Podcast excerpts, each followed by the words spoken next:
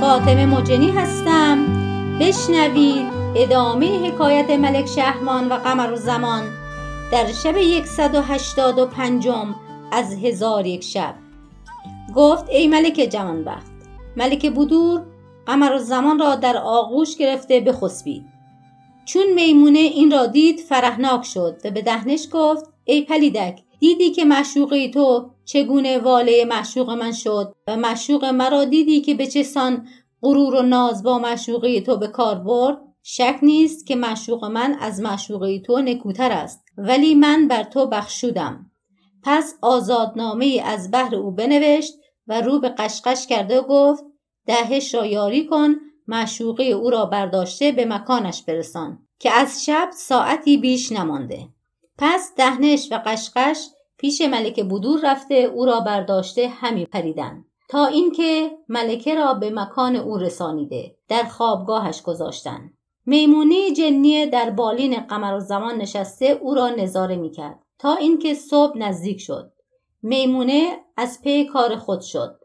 چون فجر بدمید قمر و زمان بیدار شد و به چپ و راست نگاه کرد. دخترک را در نزد خود نیافت. با خود گفت این کار را سبب هیچ کس نیست مگر اینکه پدر من. مرا به تزویج همین دختر که در نزد من بود ترغیب می‌کرد. چون من سخن او را نپذیرفتم بیخبر از من این دختر را نزد من آورد تا رقبت مرا به زن گرفتن بیافزاید. پس خادمی را که در پشت در خفته بود آواز داد و گفت ای پلیدک برخیز. خادم به وحشت از خواب برخاست. و آب دست نماز برداشته پیش آورد. قمر زمان برخواسته به آبخانه رفت. چون بیرون آمد وضوع بگرفت و فریزه صبح به جا آورده به تسبیح پروردگار بنشست. پس از آن به خادم گفت وای بر تو ای خادم! کی به دینجا آمده و دخترک را از پهلوی من برگرفت؟ خادم گفت ای خاجه دخترک کیست؟ قمر زمان گفت دختری که امشب در کنار من خفته بود. خادم گفت در نزد تو دختری نبود. از کجا دختر به دینجا آمد که من در پشت در خفته بودم و در بسته بود؟ ای خاجه به خدا سوگند نزد تو زنی یا مردی نبود.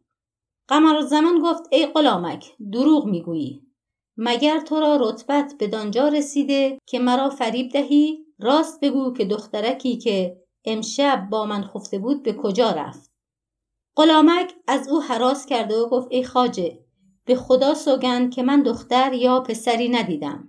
قمر زمان از سخن خادم در خشم شده برخواسته کمر خادم بگرفت و به زمین انداخت و پای بر حلقوم او گذاشته همی فشرد تا اینکه خادم از خود برفت.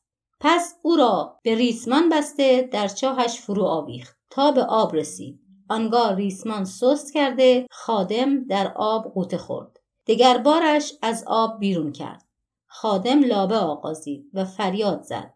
قمر زمان گفت ای پلیدک به خدا سوگند که از چاهت به در نیاورم تا اینکه مرا از قضیه آن دختر آگاه کنی و با من بگویی که دخترک را از کنار من که بگرفت. چون قصه به دینجا رسید بامداد شد و شهرزاد لب از داستان فرو بست.